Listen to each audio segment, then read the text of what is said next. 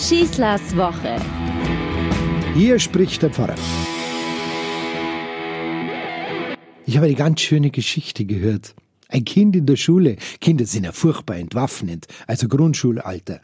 Die stellen ja Fragen ohne Scheu und stellen Menschen, Erwachsene damit bloß. Das ist unglaublich. Dieses Kind in der Schule im Religionsunterricht stellt dem Priester, dem Pfarrer da vorne die Frage, was macht der liebe Gott mit uns eigentlich, wenn wir tot sind? Sagt der Pfarrer zu dem Kind, ja, was meinst du denn jetzt damit?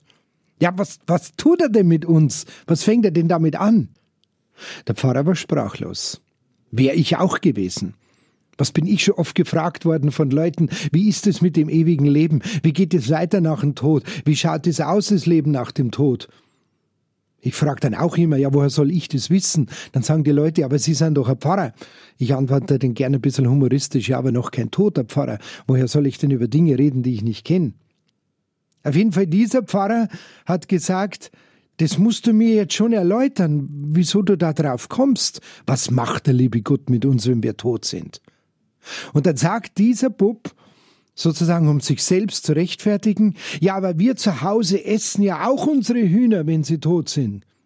Ist der liebe Gott uns dann? Bah, was für eine Vorstellung. Aber dann hat der Pfarrer begonnen nachzudenken.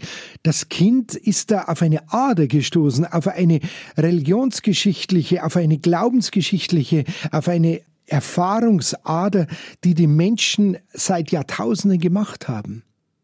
In wie viel Hochkulturen war es gang und gäbe, Gott Menschenopfer darzubringen, um ihn versöhnlich zu stimmen, um ihn zu beruhigen, um ihn sozusagen für den Menschen zu gewinnen, dass er gnädig mit ihnen umgeht. Und es war ein unglaublicher Schritt, dass man sich von diesen Menschenopfern abgewandt hat, dass man für sich selbst die Erfahrung machte, nein, was ist das für ein Gott, der sowas braucht?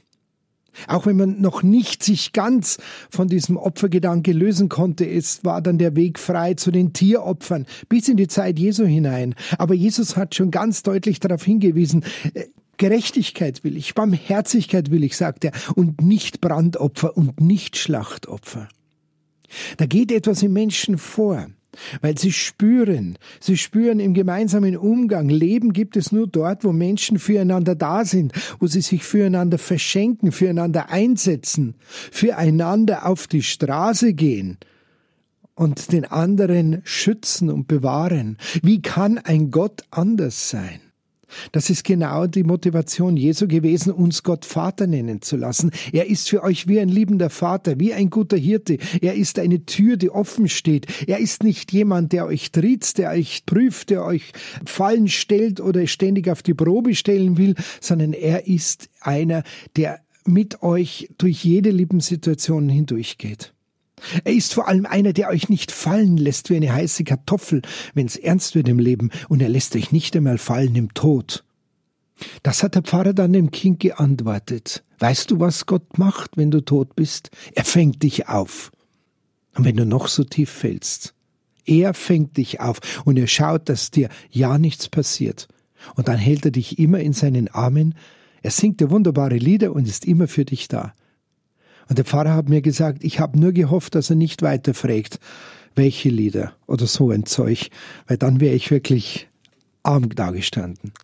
Es ist eine wunderschöne Situation, die sich da abspielt und jetzt stellt euch vor, genau das machen wir jedes Jahr, wenn wir im Freileichner auf die Straße gehen. Was, was machen wir denn da? Wir gehen da hinaus, wir singen Lieder, wir haben ein kleines Stück Brot dabei, wir zeigen das den Menschen und das war's.